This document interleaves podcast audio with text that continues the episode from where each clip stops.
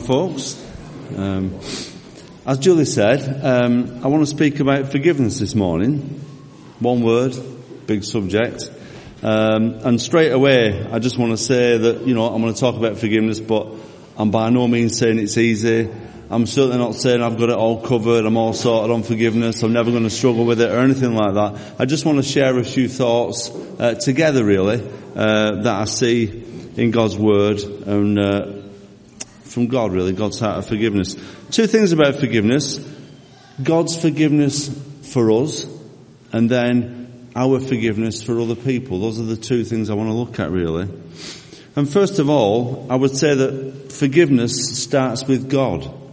Forgiveness comes from Him. It's all from Him and all about Him and His heart, His heart of love and forgiveness. When we're first, when we're saved, when we become Christians, we come to God, don't we, in our state of, of sinfulness and need. Um, and the thing that God does for us in saving us is He forgives us our sins. And that allows us to enter into a relationship with Him and to live our lives uh, in relationship with God. So I believe forgiveness is what it's all about. But that forgiveness doesn't come cheaply. And there was a very high price paid for our forgiveness. God is a holy God. And as we were singing the worship songs there, that song, we bow down and confess you are Lord. And as I was singing that song, it just reminded me about our God and how our God is a holy God. He is Lord. Um, and because of that, because God is holy and He can't have anything to do with sin, he couldn't just say, you know, okay, you people, you've sinned. Ian Berry, you've sinned. I want to be in relationship with you. So let's just forget about it. It doesn't matter. I'll turn a blind eye. God couldn't do that, of course. Something had to happen. And that thing we all know is Jesus and the life of Jesus. All history points to the life of Jesus. Our history is kind of based on it, if you will. You know, we talk about BC, so many years BC and then AD. History is focused on the life of Jesus. The life of Jesus is the most important life that's ever been lived. Forget Alexander Fleming discovering uh, penicillin, important as that was. Steve Jobs with the iPhone, forget all that. The singular most important life that has ever been lived is the life of Jesus Christ. And His death and resurrection are the most important events that have ever happened. Ever. Because the significance of them are massive. I want to read from um, Matthew chapter 27. Um, got all these bits of paper. Just a little bit about when Jesus died. It says, from the sixth hour until the ninth hour, darkness came over all the land. About the ninth hour, Jesus cried out in a loud voice, My God, my God, why have you forsaken me? And a little bit later on, and when Jesus had cried out again in a loud voice, he gave up his spirit. At that moment, the curtain of the temple was torn in two from top to bottom. The earth shook and the rocks split. The tombs broke open and the bodies of many holy people who had died were raised to life. This was a, wow, a massive, massive event. And we all know the fact that the curtain was torn from top to bottom. This showed that um, the way had been the way had been opened for us to be in relationship with God. Forgiveness had been achieved for us. But what a, what a lot, what a thing that Jesus went through to, to, to achieve that. I can't imagine the pain, the suffering that he went through on the cross, the agony for hours and hours. But of course it wasn't just the physical suffering, the physical pain that Jesus went through. It was separation from God. God of course had to turn his back on him. Um, and, and sort of, yeah, abandon him if you will. This, this is uh, God who had earlier said in, in, in Matthew, this is my son whom I love. With him I am well pleased. Listen to him. The relationship that we can probably never never understand that relationship between God and Jesus. And God had to turn his back on him. It says uh, in 2 Corinthians chapter 5, verse 21. I find it. God made him who had no sin to be sin for us so that in him we might become the righteousness of God. This was Jesus dying for us to achieve our forgiveness. And I just want to read a few, a few more uh, verses from Hebrews that really add some sort of detail, if you will, to what, to what was happening when Jesus died for us, when Jesus took our punishment. It says in Hebrews chapter 9, verses 12 to 14, He did not enter by means of the blood of goats and calves, but He entered the most holy place once for all by His own blood having obtain, obtained eternal redemption.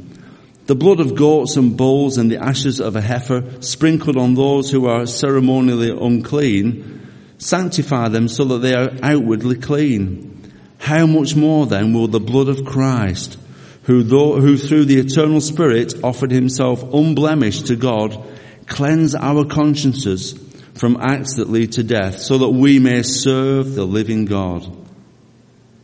Jesus offered himself as a sacrifice for us, taking our punishment. And this was needed. As I've said, we, we, God is a holy God. We bow down before him, we worship him. He is holy completely. And it says later on in Hebrews, in fact, the law requires that nearly everything be cleansed by, with blood. And without the shedding of blood, there is no forgiveness. But Jesus shed his blood, took our punishment, took all the horrible sin on himself so that we could be forgiven. And we are forgiven. We have new life with God because of it.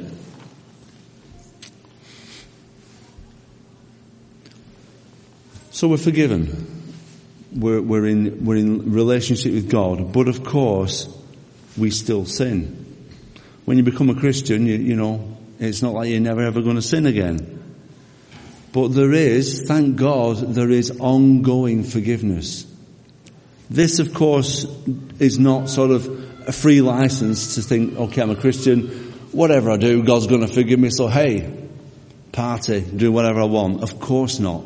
Paul writes about that, I think, in one of his letters.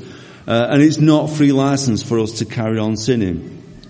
But there is ongoing forgiveness from Father God in 1 John chapter 2, verse 1, John says, My dear children, so he's talking to us, he's talking to us Christians.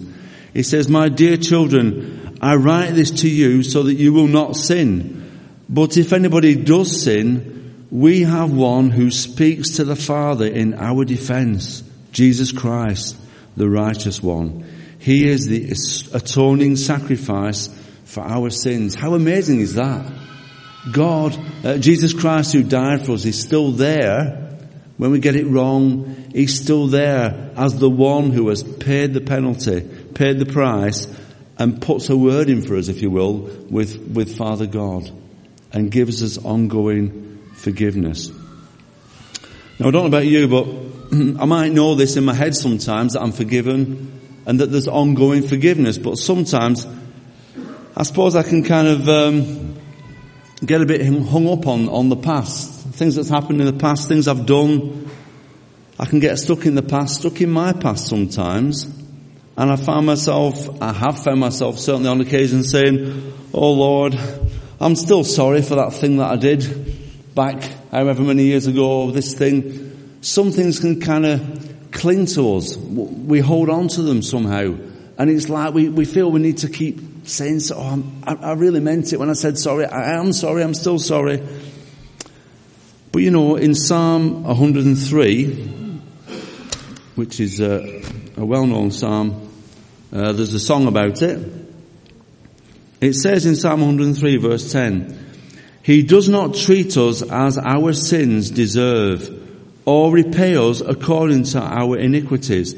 For as high as the heavens are above the earth, so great is his love for those who fear him. And this is the bit, as far as the east is from the west, so far as he removed our transgressions from us. He's removed them from us. So I've no right to be thinking, that's still me, that's clinging to me. God's, when I say sorry for something, God's removed it from me.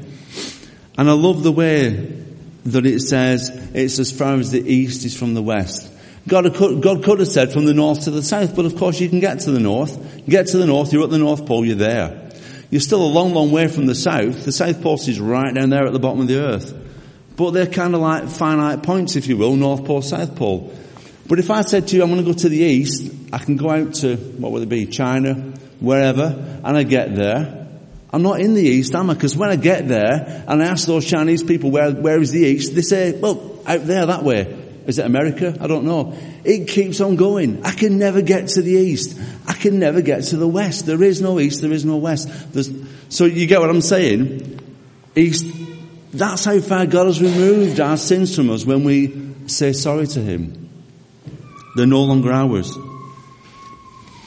Another amazing thing that we we perhaps can't do or don't do is that God is able to somehow able to forget about our sins. In Jeremiah 43, it says, um, oh, wrong verse, sorry. It says, For I will forgive their wickedness and will remember their sins no more. God will not remember, He chooses not to remember. And again in Isaiah, in Isaiah 43 verse 25, he says, I, even I, am he who blots out your transgressions, your transgressions for my own sake, and remembers your sins no more. So when I come along to God and say, Oh Lord, remember that thing that I did a few years ago and I said sorry for it and God's like, no, I don't remember it. That is, that is the stance that I believe that God takes. So I can be wittering away going over stuff that I've done and saying, I'm sorry, and God's like, clean shit, clean, clean slate. And I sometimes think to myself, perhaps when we get into that cycle of looking at what we've done and, and, and getting our heads down, we're thinking about us, stuff that I've done. And it's not about what I've done, it's about what God's done. Jesus won our forgiveness. So if we get tempted to start looking and getting down and thinking about the past, for one thing, God's forgotten about it. And for another thing, it's removed from us. And let's think about what Jesus has done, not we not what we've done. There is wonderful, ongoing forgiveness.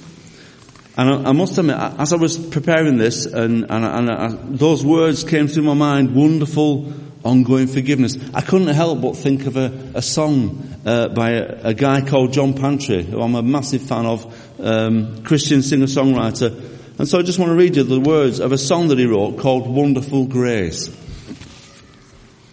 Wonderful grace that gives what I don't deserve, pays me what Christ has earned, then lets me go free.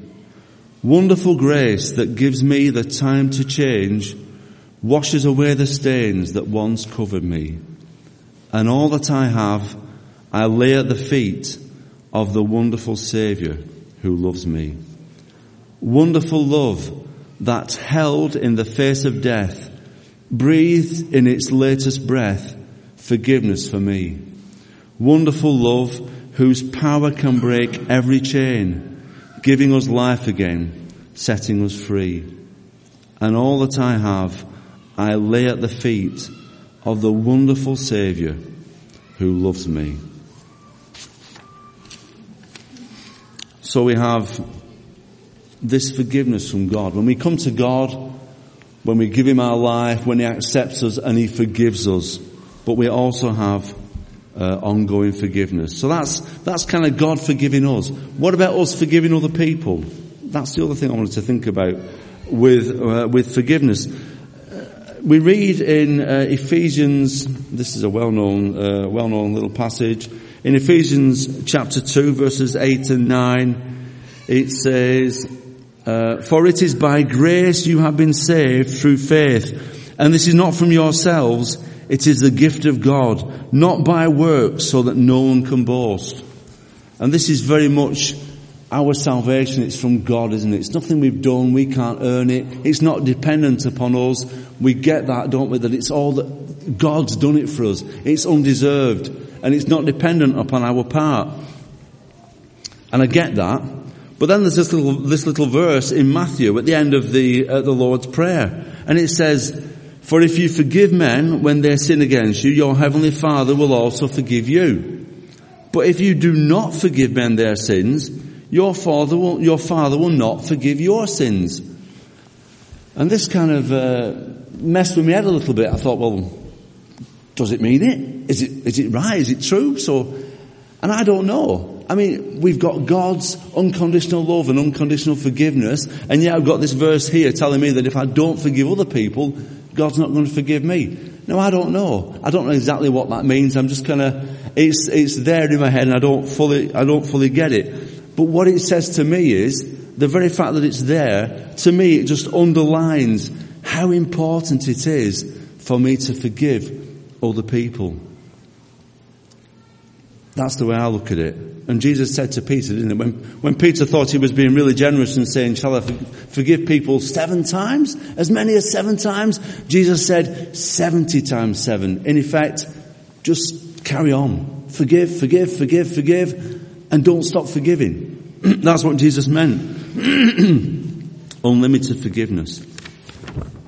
It's so important for us to forgive one another and to forgive people. It's important, I believe, for us, ourselves, that we are able to forgive people. God loves us and He wants our best. Jesus said, I have come that you might have life and have it in all its fullness, didn't He? And it's no surprise for me to say to you, I think if you're living with unforgiveness, if you're carrying unforgiveness around inside you, you know that, that bitterness, that twisting, hey, it's not good for you and it's not life in all its fullness. If we forgive people, it's so much better. You remember, I'm sure many of you will, will have heard of a lady called Corrie ten Boom, who lived in the uh, Netherlands, in Holland, when, during the German occupation, and her and her family hid uh, Jewish people and tried to help them escape from the Nazis. And she went through such a horrendous uh, experience. I think she ended up in a coronation, uh, uh, coronation concentration camp. Um, and lost members of her family. And a quote from her, she says, forgiveness is setting the prisoner, to, sorry, forgiveness is setting the prisoner free only to find out that the prisoner was me. I think that's wonderful. When we forgive people, we release ourselves. We set ourselves free from that unforgiveness, that bitterness. So I think forgiveness is really important for us. But what about for other people? Is it important for other people that we forgive them? Well, of course it is. I think when we forgive people, it's almost like we release them. It's a wonderful gift that we can give to somebody to say, you know what, it doesn't matter. Forget about it. I'm not going to hold it against you. Forget about it. What a wonderful thing that is to do. And it, you know, sometimes we might feel like it, sometimes we might not. Sometimes it might feel easier to forgive somebody, sometimes it might not.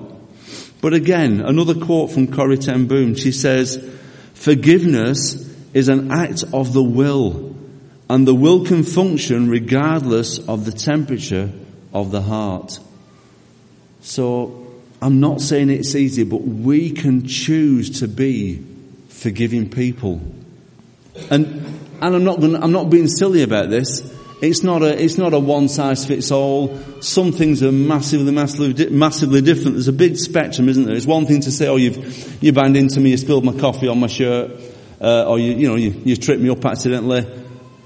It's perhaps easy to, to forgive things like that. There's a massive range from horrendous things, both psychologically, physically. There are some, you know, so I'm not being flippant and saying it's so easy for everything.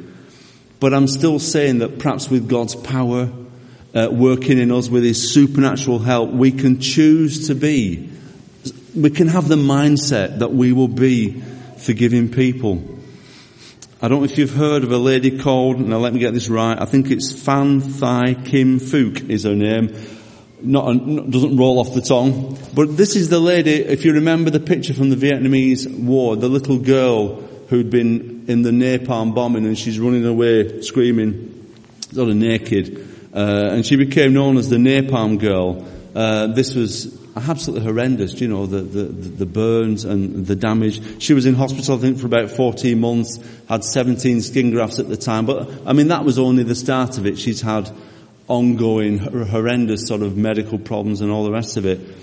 She became a Christian, um, and she said, "My faith in Jesus Christ is what has enabled me to forgive those who had wronged me, no matter how severe those wrongs were." I saw a documentary on her, and it was absolutely amazing. She met this airman who was kind of choked up with guilt. I don't think it was the actual pilot or the actual guy that dropped the bomb or even the guy that sent him, but it was somebody that had somehow been involved in it. And she was there and was able to forgive him. And so the, the, the release um, that he got from that was incredible. What a, what a thing to be able to do to that man to say, you know, I forgive you.